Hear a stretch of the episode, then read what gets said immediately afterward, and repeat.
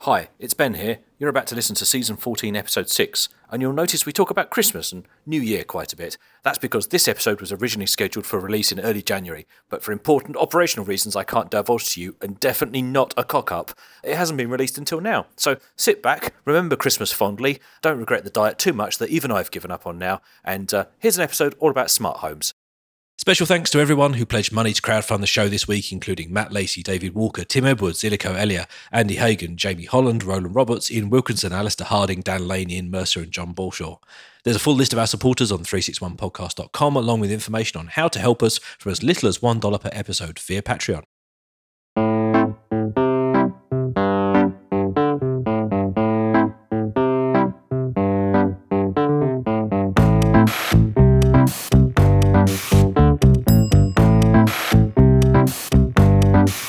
Hello and welcome to 361, a weekly podcast about mobile tech and the world around it. My name is Ben Smith. I'm Rafe Blandford. And I'm Ewan McLeod.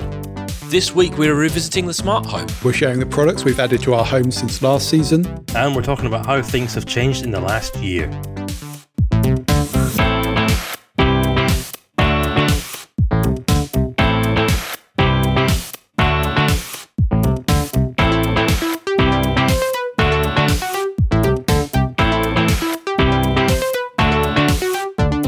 Welcome back, chaps. How you doing? Yo! Thank you. Welcome. Happy New Year. We've not seen each other since uh, before Christmas. Feels like a long time, doesn't it? It does feel like a long time. Ewan McLeod, are you still there? I am still here. That's Copenhagen, and it's lovely. A little bit Is it? chilly, yes. Oh well, we've we've missed we've missed your particular brand of weather update. Would so you do like wanna a, do an that? in-depth uh, No, no, no, weather? no, no, What? no, no. We've replaced you in for this. Oh, go on then. I was going Okay, to- Google. What's the weather like in Copenhagen? It's one and clear there. The forecast tonight is one and partly cloudy. Mm. Excellent. So we basically automated Ewan out of the podcast. Well, You hold on a been minute. I didn't quite like that. It's one and clear there. And that wasn't very. Okay. Yeah, I can so do a better is it job of there? that. And don't give us any nonsense about it being dark as well, because dark one is and not a clear. weather. One and One clear. and It's, clear. it's, it's dark and um, a little bit, a little bit miserable. I think. Okay, so you're, Yeah. you're going to persist with the dark thing, even Yeah. though it's night time, which is it's uh, lovely during the day.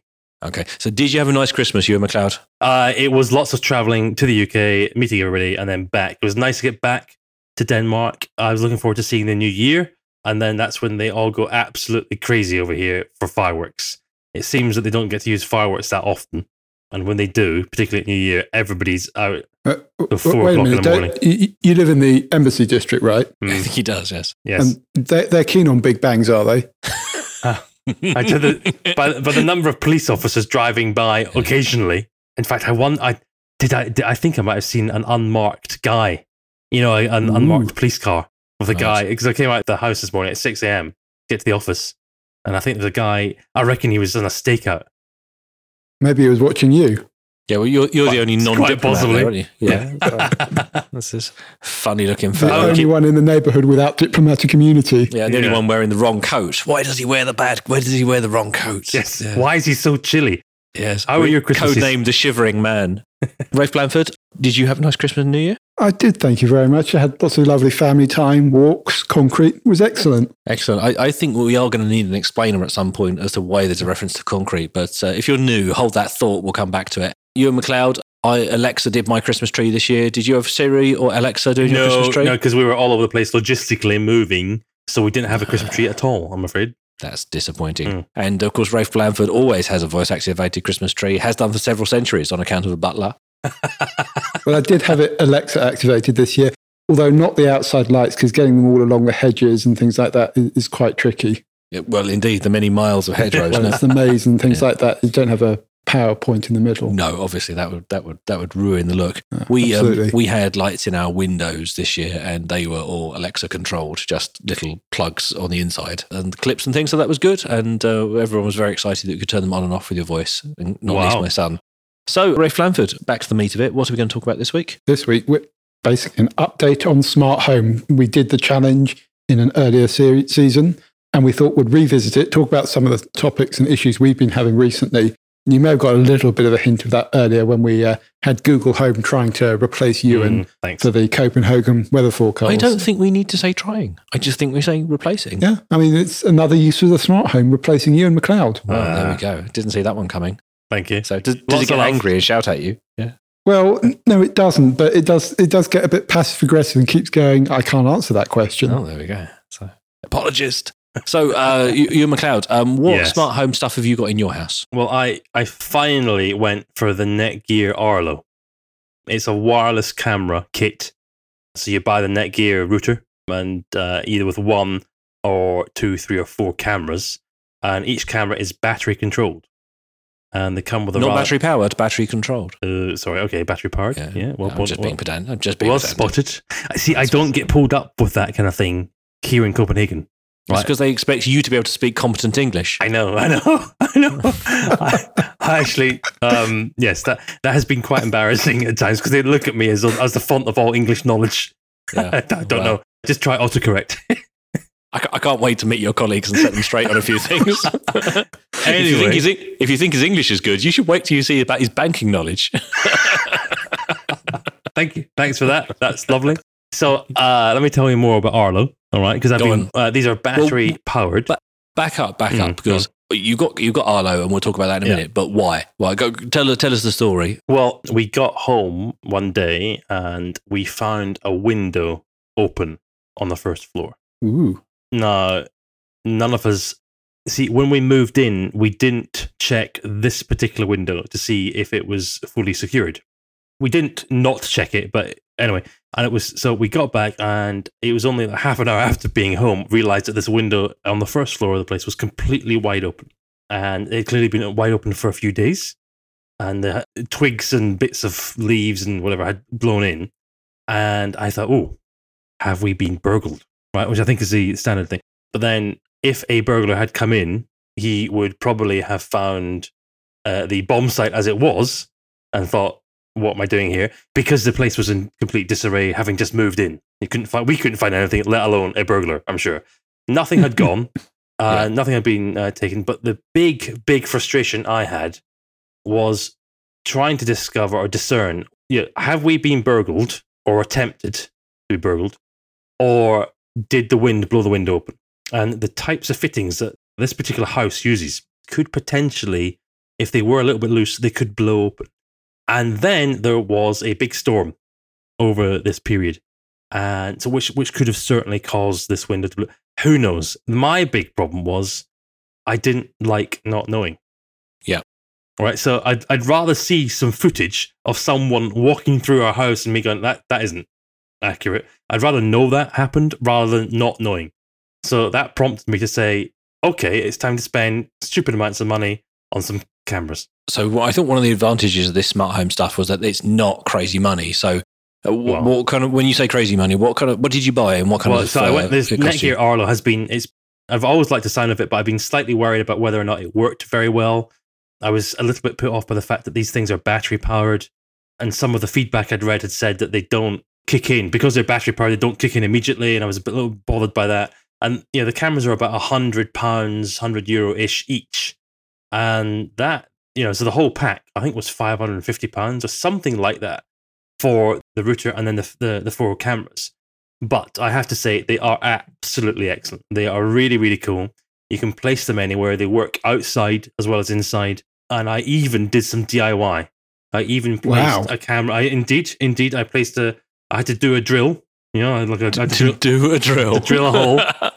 um, put, put Your dad would be so proud of you, I'm sure. Right plastic now. thingy in, and then put the screw in there, and then not drill it all the way in. Yeah, and then the attachment for the camera, which is supplied, and it whichever camera with every camera, it's um it's magnetic and circular Right. as well. It's like a half moon shaped, or what do you call it? No, a semicircle shape. What do you Yeah. call that? Like a cone, half a cone. No, no, no, a sphere, half, half, a, s- sphere. half a sphere. So you just hang that up on the nail, and then attach the camera and, and just move it around the way you want it. Really, really cool. And I'm using the seven day free service from Netgear where it, it, could, it does instant notifications and lets you watch the videos immediately for seven days, stores them for seven days. I think I might upgrade to the premium. I'm really enjoying it, and it works with SmartThings as well. So that was the other reason I hadn't bothered. Uh, I hadn't wanted to buy them, but I was looking for a nice system that you know, if I wanted to use cameras and add more later on, that it would um, would be quite extensible. So I think this is fantastic. I'm really really pleased with it. And if you're thinking about spending the money, I I've, I found it very valuable. So the first thing that occurs to me, Rafe Blandford, is battery powered cameras makes me a bit nervous. Yeah, I mean, I, I looked at this system as well, and my understanding is they advise you that it lasts about six months with standard usage. And it's worth saying that it only switches on the camera when it detects motion. Yeah. As a result of that, it can be a few seconds behind someone coming into shot, but it really depends on combination of lighting and sensitivity. But I've heard from others who say this works really well. And I think once every six months is an acceptable trade off, given that you're not having to put any uh, wires in place to power the devices. Well, in most cases, I mean, I mean, we own our home, so we could put wires in anywhere we wanted to. But I'm not going to start doing like kind of damaging work, you know, around the house because that that would be really hard. So I think that would be a complete blocker. So and, and you and you're renting a house in Denmark, aren't you? So I suspect you know the, the landlord isn't going to let you um, you know put massive holes in the walls or for cables to go through to power it. No, I don't want to be wired. And uh, well, I just I, even if I uh, if I owned this particular, but I don't know if I'd want to put wires everywhere anyway. I just want wireless. It's just easier, right? Yeah, Uh, and yeah. in terms of battery, I can give you an idea. I've uh, I've had these for a month, almost a month now, and the front door, which I think gets quite a lot of usage, that is at eighty one percent. Yeah. and then the camera in the boys' room, which we've got to let us know if there's movement in the evenings. It's a little bit like a, a baby monitor, Yeah, but you know, yeah. they're not babies anymore. But now that is continually getting hit because the boys are running in and out all the time. That is at seventy nine percent. so about twenty percent, months. Yeah, about Yeah, twenty percent. It's yeah, so you're actually quite close to the advertised um, the advertised duration. Yeah. So that's not that's not too bad because we've done a similar thing. So we got we went through a run of every time we went on holidays, our traditional non-smart house alarm seemed to trigger. And it wasn't caused by us being away. It just, you know, we just got fed up with it always going off. And it was a, a multitude of things like um, we have quite a lot of power cuts where we are. And if the power goes out long enough, then the alarm sounds because it thinks it's been cut off Right. you know, and um, the cleaners came in one day and didn't and forgot how to turn the alarm off, so they set it off. And and and and and then one day there was a fault in one of the sensors, and that set it off. And it always seems to wait until I'm sort of stood in an airport somewhere stressed. So we got two of those canary cameras. oh yeah. Actually, a friend of the show, Dan Lane, had some, and uh, I've taken those off his hands. And the advantage with those is that they're sort of slightly larger than Coke can sized, but you just put them sort of around the house, and they're not too obtrusive. They don't look like cameras. So we just pop one in the kitchen and and one in an entryway, and um, with the agreement really that I would actually only put them out when we went away, so they weren't always there. You know, Because they my look untidy. well, well, they look untidy, but also we weren't really keen about having cameras inside the house all the Oh, time I know what you mean. Yeah, yeah.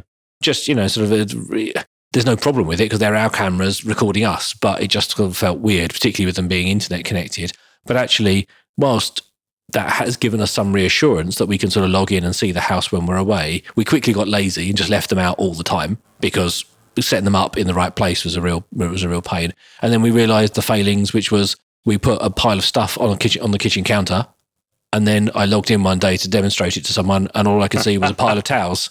Because you know, if you put if you put them just sort of next to the plug socket somewhere convenient, that's also where you just dump stuff. Yeah. So I'm really interested in these Arlos because wireless, battery powered, easy to install. Yeah. You know, and also uh, compatible because the Canary doesn't hook up within it with Alexa, for example, or any of that stuff. I'm I'm really interested in that. Have you got anything like that, Rafe? I've been looking at cameras, and the Arlo definitely caught my eye. The other one is the uh, Blink system, which was on Kickstarter, and they've, I think, just announced the Blink XT, which has um, or claims even longer battery life. So I think this kind of technology will definitely come in more in the next few years. And it's interesting. You talked about spending a lot of money on it, but actually, relatively speaking, the sums we're talking about compared to actually installing home security cameras of the traditional variety, it's relatively cheap.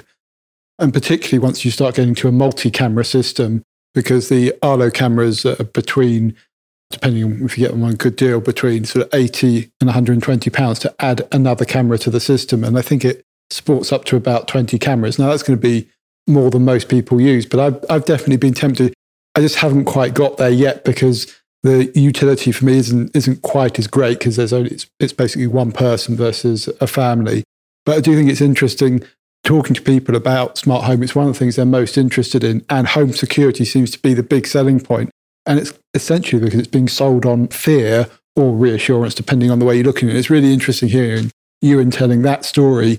You know, the, the reason you kind of got the acceptance to do this was because it was improving the perception of home security.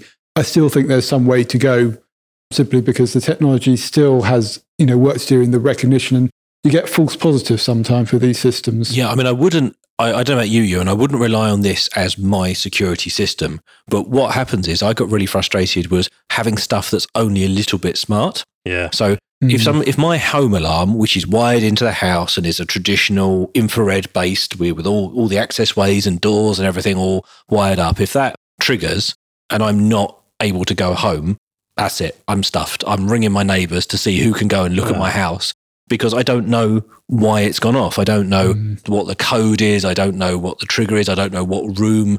And so for me, this is filling the smartness gap, which is lots of people have dumb thermostats, lots of people have dumb security systems, and you get impatient because you get like. For example, you get the first smart home gadget, you buy Alexa and one Mm. remote control plug or something, you begin to see the advantages, not just of being able to control it when you're home, but also knowing its status all the time because all of a sudden this stuff just works wherever you are off your smartphone.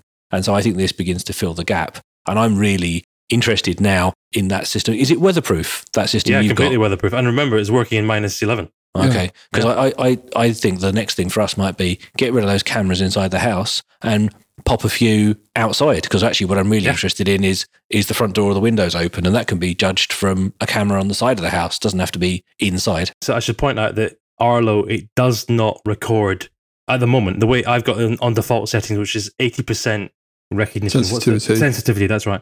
So when the postman arrives, the first frame that I see on the video is him just arriving in, right? So he's made, he's, he's in frame already. It's, it's not, you know, the bit before. I suppose if I change the sensitivity, then you could probably get that.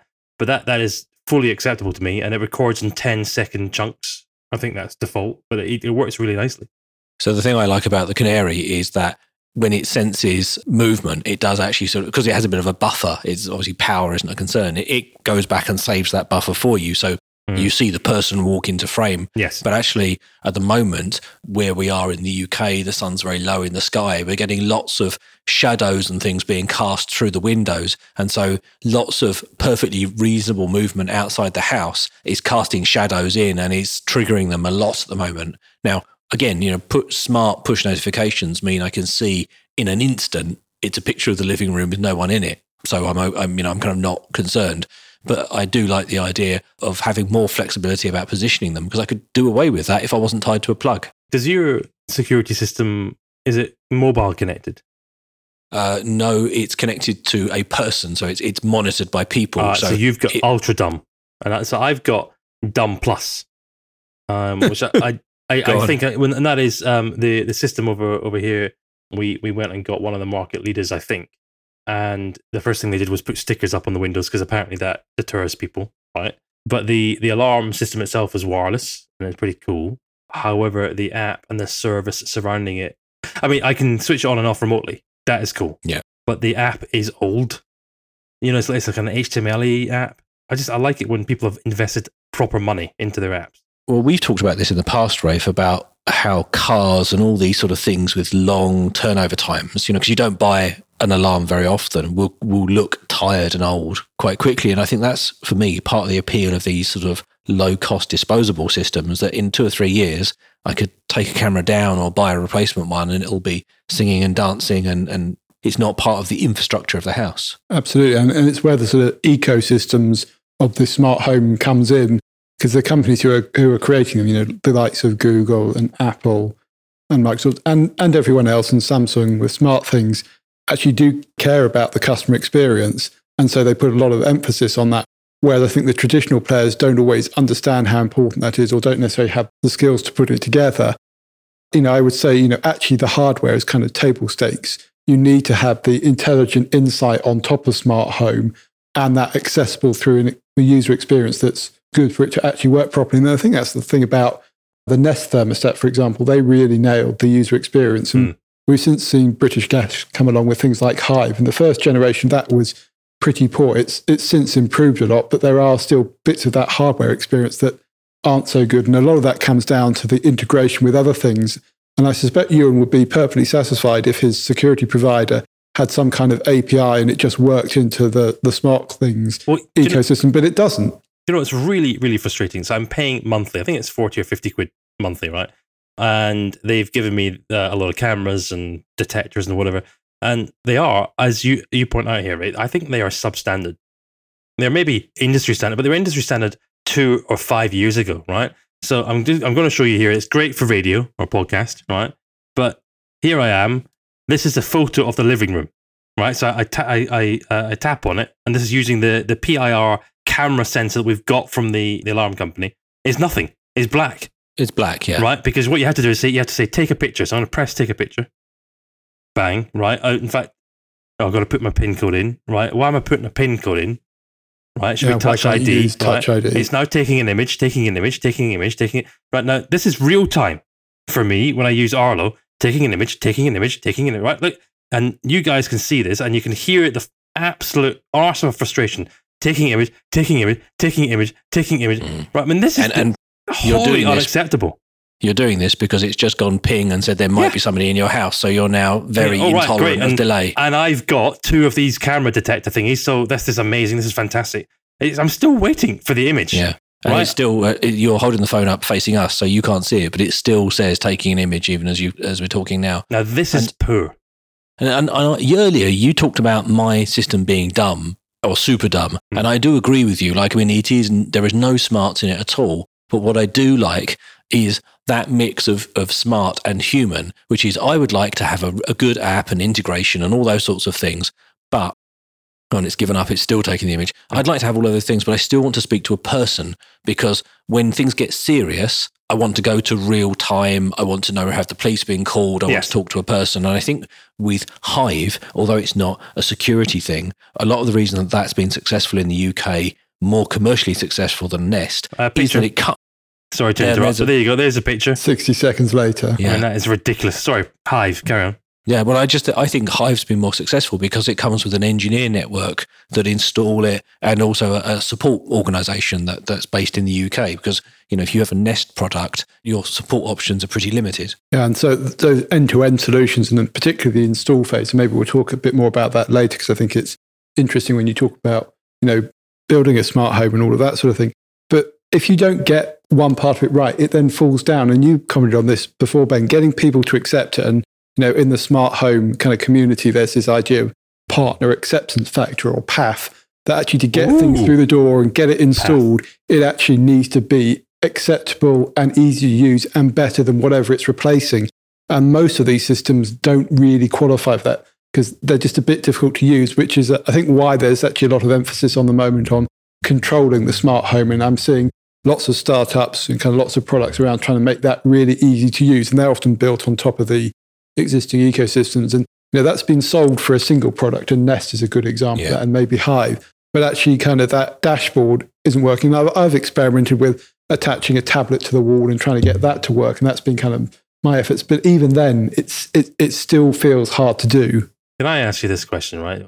Do you think builders or tradesmen get this stuff yet? Uh, n- no, and uh, y- I'm so glad you mentioned that because it's driving me mad. So a few yards away from our house, there was an old falling down cottage, a bungalow, a single story, and somebody bought it and they redeveloped it. And I thought, oh, this is going to be really interesting. I'm going to look what they do because one of the frustrations with my house when we moved in, it was a new build, was that they hadn't put any smart stuff in and they hadn't really even thought about the fact that smart things might come along in the future. So, you know, the internet wiring was in strange places, the phone wiring was in strange places. It was real kind of 1980s thinking where what we Mm. need to do is put a TV point in every room. That's the most important thing. You know, but actually, I don't care about TV anymore. What I care about is Wi-Fi coverage and, and Ethernet cables and things. And I thought, I'm going to watch this house because it's a big house they've put in there. I think it's going to go for some serious money. And thinking the, the people who buy, you know, this big, big house, certainly big by standards of where we live, Mm.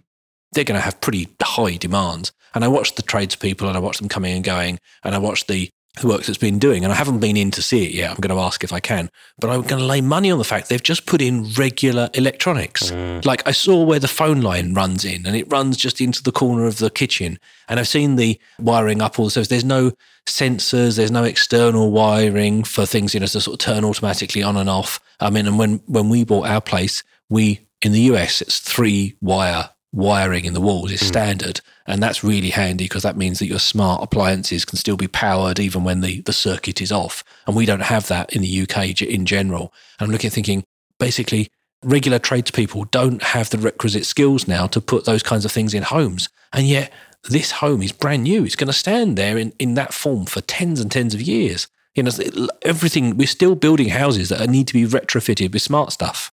Well, I've been talking with the builders uh, who were doing some of the renovation in our place in the UK, and I was expecting them to go, ah, well, and you know, to upsell me basically. So I said, look, I'm really quite interested in this kind of smart home stuff. You know what that? And the guy would just went, oh, uh, yeah, I, oh, do you mean like the lights on and off? I said, yeah, yeah. Any suggestions? Any ideas? I'm expecting him to say, well, I could probably replace all of your sockets, you know. I, and I showed him, I for some reason, I found a Lightwave brochure. I don't know where I got it, but I, sh- I, I, I managed to dig it up and give give it to him, saying, "Look, have a look at this Lightwave RF thing. It replaces the plugs." And I was hoping he was going to say, "Ah, okay, you know, five hundred quid or you know, a thousand pounds, I'll do all of your house." Yeah, I was trying. I was putting Yeah. my arm behind my back to be twisted. You know, oh, help me. And he just went, "Oh yeah, I, I've heard about this. Um, yeah," and that that was it. That was it. And then it was three separate tradesmen that I spoke to. Now that's certainly not representative. But it, it, I did find it disappointing in that, that that's a Nick's way of upselling, right? You know, oh, you want me to do your room? Okay, if I'll, I'll paint it, I'll do this. But by the way, would you like the cool stuff? And I know what the cool stuff is. It should be that these guys should hopefully be training you, right? Well, especially when, I mean, most of the stuff we've been talking about is kind of aftermarket install. Um, some of the interesting solutions are when you get relays into the, the light switch boxes and into the plugs themselves. And that's what, you know, the neutral wire is needed for. And it, it does surprise me that there isn't sort of something just a little bit more visible on this. Now, I know there are some electricians in particular out there who do specialize in this sort of stuff. And as you kind of have an interior designer, you almost imagine there might be a, a smart home advisor who can help Yeah. you with this sort of thing. Where do you but go? the trouble is, And well, and that's the that, they, those are the only people I know who've done this in inverted commas properly. Is during the build they've commissioned like audio, visual, or smart home specialists to come in, but they've been like you know kind of an addition to the project. They've told the electricians where the wires should go and this kind of stuff. And But don't they then give you get- that stuff that doesn't work? It's like, yeah, the Well- stuff where you, when you're turning up in a meeting room in a company that's unfamiliar to you and they've got this kind of weird, wonderful, doesn't quite work, really poor, rubbish interface. yeah, I, I mean, it is easy to be critical here, but Witness uh, Mental Cloud. and that tends to also be very expensive because it has been uh, specialist smart home companies who, you know, they they've kind of been on the X11 system and things like that, Yeah. and they, you know, it's also the motor control blinds and curtains and things like that. Right. And we're sort of talking about a basic level of of the, we just expect it to have it. I mean, even something as simple as saying, "I'd like to have the plugs in my house have USB sockets on them Uh, as well," which We've today got is actually now. Yeah, yeah. you know, it, it's an easy mod for anyone to make and definitely recommend it. But a lot of people are quite wary, understandably and quite rightly, about doing things with their electrical system or heating or whatever. But it's And- also and you it's- spoke to the Hive system. It's a great example. And Mm. bring that in. But even Hive is frustrating because it's a relatively limited set of functionality. And it's expensive as well. I mean, it, when our house was built, I became aware of how many regulations there are about energy saving and efficiency. And this is now, certainly in the UK, and I'm sure in many other countries as well, it's one of the conditions of the legal people say you may build this house, but you must have this water efficiency, this heat efficiency, you must have some solar power or something like that. And that's all great, but it's sort of mandated. And so all the installers now come and they have the expertise in, you know, the, the guys who did the hot water system knew how to install solar hot water. And the guys doing the electrics knew how to put in low energy lighting systems because they had to in order to get the work signed off. And I'm sort of surprised that they're now, now going to the next stage of saying you must build systems that are extendable or flexible in the future because part of it is smart home like it's nice to have lights that are flexible. But actually if in a room of five lights i can use just the ones i want to and i can change that over the life of the house it's far more efficient. It's going to be far more flexible. There's going to be far less cost of you know ripping the ceilings down and renovating it and this kind of stuff. And i'm sort of uh, amazed that we're not doing that in, in places as well. And and Rafe, you i mean you hit the nail on the head. You know putting wiring in that could be used but doesn't have to be Hmm. putting in back boxes that have space for all these various controllers because I, I, I, no, I was going to I was to retrofit ours and I, I took the switches off and our back boxes are shallow. And I mean, you know, that, that's that's just they didn't need the space. But that means I'll never be able to install a thing in a wall because I don't have space behind my switches to do it. And you know, yes, it's a problem you can overcome, but they haven't built the house thinking about how could it be flexible. And as you say, it is, it is about the product life cycles. I mean, because this is, this is quite recent technology that we're talking about, but you wonder whether the regulatory environment will change. And I think neutral wires are something that are becoming more common in new builds. And I believe there's even some regulations about they'll be uh, compulsory in due course. But it's also the fact that they all operate as independent systems. And I think coming from the digital world, we're very used to the idea of ecosystems and things connecting together. And yet, you know, you have the electricals, you have the heating, and often on different systems. And that can be very frustrating because, especially with the smart home, the real value comes when it talks to each other. And I would say, absolutely, and this has been my experience for installing stuff, that you kind of double the value every time you add something new into the system that interconnects because you can have it detect one thing and then trigger something else. And it's that kind of automation, which is the biggest thing about smart home. Because actually, doing the stuff we've been talking about, which is kind of remote control or remote monitoring, requires human intervention to some extent. But the really valuable stuff is when it stops you having to make a decision, that kind of sense of automation. The simplest version is switching on lights, but you can imagine it for, you know, heating appliances, uh, for cooking, for everything else. And that's the thing that seems like the kind of utopia, but is also the thing that's furthest away. Okay, well, can I ask you this question? How many boxes? And this is I'm taking it back to the internet because we're busy busy blaming industry, slow moving industry, if you like, okay? How many boxes have you Yeah. got near your router? Now, help me here, right? So I have got a Telia box, a three box. Now, tho- tho- let's just assume that's one box. And then I've got a Samsung SmartThings box. I've got a Sonos box. I've got a Hue box. What else? And Hetty hates this. That's my wife. She really, really hates all this mess. So I behind behind What our television. So yeah. in, in our so uh, the internet. Oh, I've got a Netgear. So I've got an Arlo one now. Sorry. Oh, the Arlo. Yeah. Yeah. So, so in, in our house, the, the internet comes into a cupboard. I've, and actually, it comes into my office, and then it's routed through into a cupboard where we have a, a patch panel, and that's the bit that the builders did right, which is all the TV points have Ethernet behind them. That's cool. Hall- Hallelujah. So that's that's great. So the router lives in the cupboard, but I, like you, had all of these devices, and I haven't in that cupboard. I don't have the space to put in a nice rack. I always wanted to have like a proper home, you know, uh, like what they call Node Zero, you know, um, at home. So behind our t- so one Ethernet round behind the TV through the house, and I've got a board. I bought a board, and I've stuck the SmartThings, a switch, an Apple TV, a Raspberry Pi, and they're all literally stuck velcroed onto this board with cables running up to them, and the board is the size of a coffee table, Right. and they're all stuck on. And then you it's go gone and buy a piece of wood? it's a piece of a kitchen cabinet that right. wasn't used when our kitchen was installed. but if you think right. of a if you think of a cupboard door, Yeah. it's that it's that size, and all these things are stuck to it, Right. and then it's behind the cabinet with the TV on. So it's just hidden away, verti- mounted vertically, as if these things were stuck to the wall. But you have a Hue, right? Do you not have a Hue? um, no, I haven't. I haven't got a Hue, but I've got a Raspberry Pi, an Apple TV, a Sonos Fire Bridge, Um, no, an Apple TV. okay. Um, No TV? There was one more. No, there was one more. I forget. But basically, four or five. Oh, and and, and obviously a, a, a gigabit Ethernet switch as well to Right. to divide my one Yeah. upstream port. Um, but all of this stuff is stuck to the board, and it's a sort of a an, an elegant but unnecessary thing, which is. You know, the other option would be to have all of those devices just tucked in various cupboards or, you know, on desks or something around the house. so if you if you get Arlo, are you gonna where are you gonna put the Netgear, the router for that?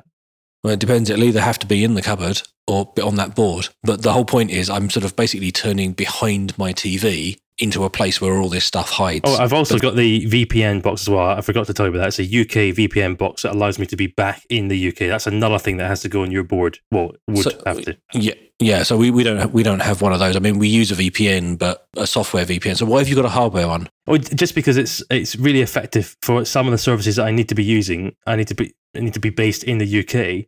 Then I can do so with this box, which is from Liberty Shield, and it's a little black box, or it's actually white, and you plug it into your in. Does it- I'm glad. I'm Does glad you're, painting, you're Doesn't painting a picture with words. Yeah. Right. Uh, so I've got a black box that's white. Okay, good. Noted. little- Write this down. little someone. box. It's a, a Wi-Fi router, and it allows you you just plug it into your internet connection, and then anything that goes into that or attaches to that, Yeah. appears to be in the UK. So it's a kind of easier configuration thing, and suddenly Yeah. you have a, a UK Wi-Fi in your house. I mean, I, I'm the same as you in bed. I, you know, got all sorts of boxes hidden behind the back of the TV, and just added actually one recently, which was for a Harmony remote, and this is kind of a company that does a universal A dating remote. service. I'm afraid not. It was a universal remote, and it was uh, originally aimed at controlling your hi-fi and your TV, but they recently turned it into a smart home hub. All right. The reason I ended up getting one is because it actually integrates with uh, SmartThings and with Alexa, so you can use SmartThings to then turn on things via an IR blaster. So you can actually use it to turn on your TV, and you can do that via voice That's as well, cool. thanks Very to the cool. Alexa integration. So it was trying to get integration with just a few more things, but added yet another box, and there's various you know things to TV. Actually, to the point in which I had to buy a bigger switch because I had so many things I needed to give a Ethernet connection to. Yeah, I, I've upgraded to to more switches in our house. Um, so what next then? Because we've talked about we talked about the cameras and we've talked about you know kind of this burgeoning pile of sort of accessories, the little throwaway widgets and things. But for me, we've had an Echo for a while, and I've talked about how popular that is in our house and how something about the way they've implemented the interface, not the tech, but the personality, means that me and my wife both really like using it. It feels much more accessible than Siri, even though in many cases it does exactly the same job. And even visitors, you know, find it, I don't know why, it's just not intimidating in the way that Siri seems to be. But I, for that, that's going to be our gateway drug because we had, first of all, we had Alexa and we mm-hmm. said, when we were cooking, because we, we cook quite a lot. I mean, set a timer, set a timer, set a timer, play some music, you know, all this kind of stuff. And that was just convenient because you don't need to press the front of the oven and, you know, with your dirty hands or whatever. And then at Christmas, we had the Christmas tree lights and everyone was turning the Christmas tree on and off. Alexa, turn on the Christmas tree. You've got to stop saying that. Right, the Christmas. You got to say Echo, turn on the Christmas tree, right? It's going to Oh, annoy. yeah. Right? You don't want to order dolls' houses for people. Well, I, I think if you're listening to this, stick headphones on. You've learnt your lesson the hard way last episode. but now, like that's that's okay. You know, we've accepted that. So I'm thinking, actually, I, I said a while ago, I really wanted to have remote controlled light switches just so that we could have preset lighting configurations because I felt that simply turning everything on in the kitchen or everything off was, was just a bit clunky.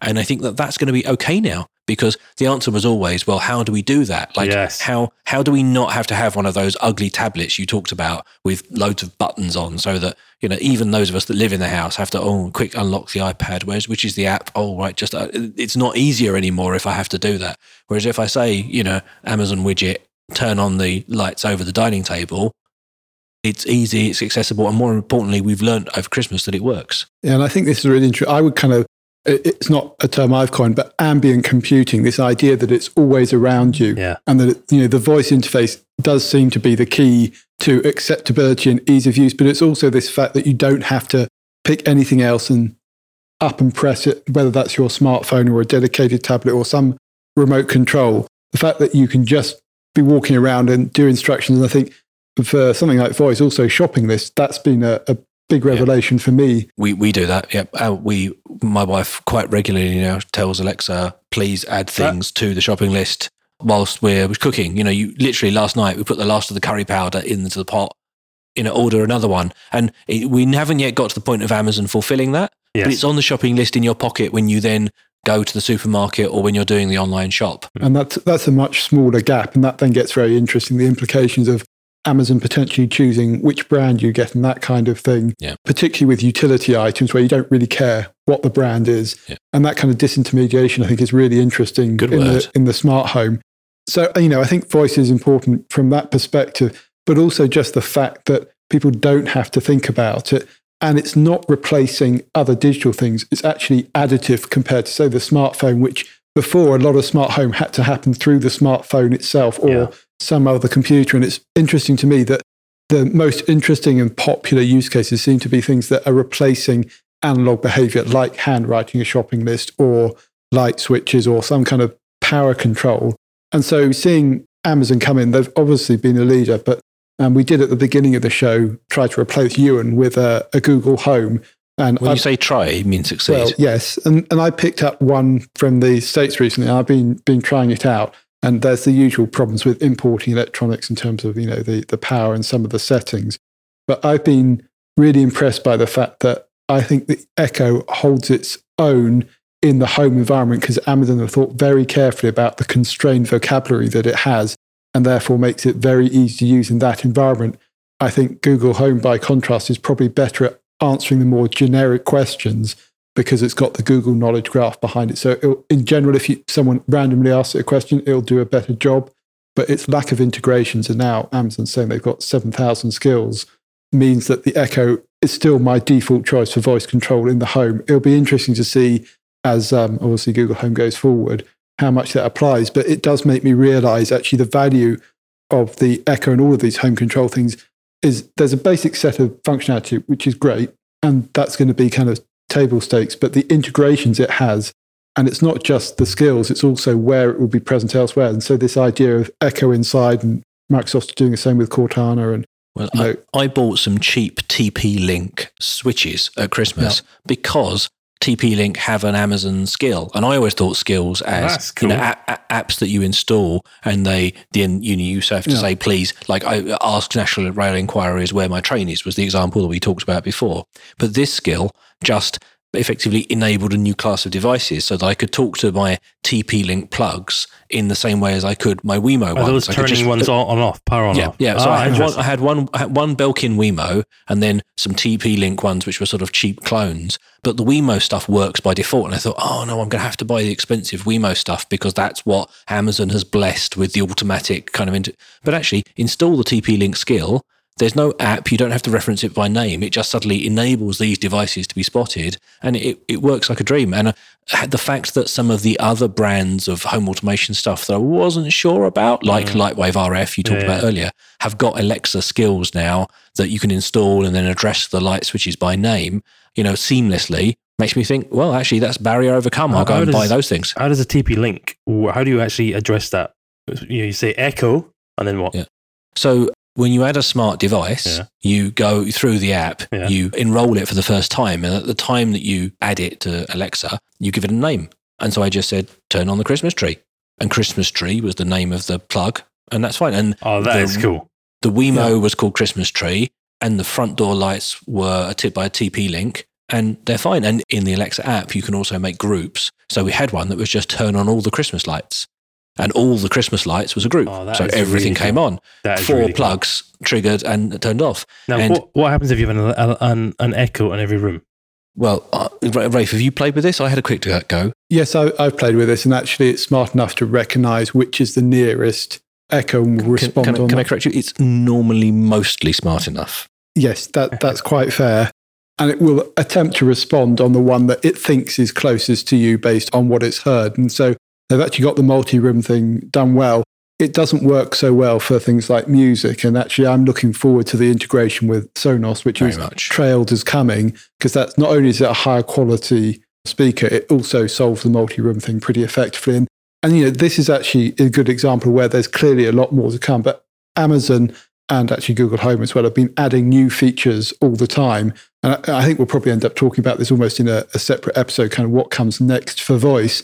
But it's really interesting to me, uh, you know, the skills Amazon has thought quite carefully about. And ones we're talking about are specifically smart home skills, which have this Yeah. very good integration. But it does remind me of a bit of the smartphone world where you have the benefits of the App Store, which are quite evident, but then you have the made for iPhone program, which means high quality accessories. And you're seeing that same thing. But it does come back to the value is really derived from that ecosystem. And that's where Amazon perhaps does have an advantage in being first mover. It's got a lot of momentum. And it also reminds me, really reinforces this point about the control point actually being the most important thing in the smart home, because that's what you interact with and that's what you almost have the relationship with. Amazon found a reason for us to have the switch and then to add the things that are being switched on and off. And that was always the, the wrong way around before. It was always too hard. Exactly. And, it's, it's really interesting that because that becomes the entry point. You describe it as a, a drug, but it is because, and that actually becomes a reason to start buying things for a particular reason. That's pretty powerful for the home, which is such an important place as well. So, uh, very quickly, because we're over time, Ewan McLeod, next smart device purchase or integration? I really like your idea about the TP links. I've been looking at them, so I'll look for some Euro versions. and you can get them Mm. seamless, recommended. And I'm going down that smart home skills on the Alexa store now. That's basically my shopping list. Yeah. Because if it's if it's natively plumbed into Alexa with that degree of elegance, Sold. Beautiful, beautiful. Rafe Blandford? I'm tempted by the Arlo cameras, having heard Mm. and um, talk so positively about them. But likewise, actually, I'm looking for SmartThings integration or echo integration because those are my two control points. That's what I want on my shopping list. I would love to have something um, in the realm of sort of sleep sensors to be a bit more intelligent about when it turned on and off lights because at the moment it's set automatically based on alarms and timing. But anything where I can sort of take away having to make a decision about things, great. So, you know, bring on Amazon Dash replenishment and that kind of thing. Yeah, I um definitely the cameras. Alexa would enable us to get perhaps some those light switches because there is a UK brand Lightwave RF that does have sort of plug and replace. You know, uh, whereas many of others don't. And to be honest, the other thing I'm going to do, and we'll talk about this in a future episode, mesh Wi-Fi. Now everything's wireless around the house, scattered around the house. definitely. Uh, just beginning to see the limitations of our Wi-Fi network. So we can't get Eero in the UK. So looking at the Netgear, um, I think it's Irby or Orbi uh, solution uh, there as well, which is comes well recommended uh, to try and uh, address that. And because uh, when we've done smart home, I might have to do smart garden, and then I might have to get the Wi-Fi out into the drive. So, the, so, so the things in the garden. car, smart garden. I, Yeah. I found my first smart hose system the other day in the shops. Automatic plant watering and irrigation. Yeah. Now my wife has pointed out that it hasn't stopped raining since I've seen it, so I'm not allowed to buy it. But uh, yeah, I think definitely. she's got a good point. Well, I just have to do some more work on it, but that's uh, that's all on the shopping list. Okay, as ever, thanks very much for listening. We're going to wrap up there. If uh, you've got any recommendations for stuff we should be doing on smart home, please do write in. The very, very genesis of this idea, way, way back when we did the smart home challenge, was uh, other people's you know sort of uh, attempts to do smart Christmas, and we, we loved that, and we wanted to to try it for ourselves. So please do write in, let us know. You can find us at 361podcast.com. There's a form there if you want to email us. We're at 361podcast on Twitter. You can find us on Facebook as well. Thank you very much for listening. Thank you to everyone who's supported the production of this show, Digitas LBI for providing the venue, Mark at audiowrangler.co.uk for editing this episode, and to Ewan McLeod and Rafe Blandford for being my hosts. Oh, Ah, and my friends. Right back No, at you. Just peers, yeah. anyway, we'll be back next week and we'll see you then. Bye bye.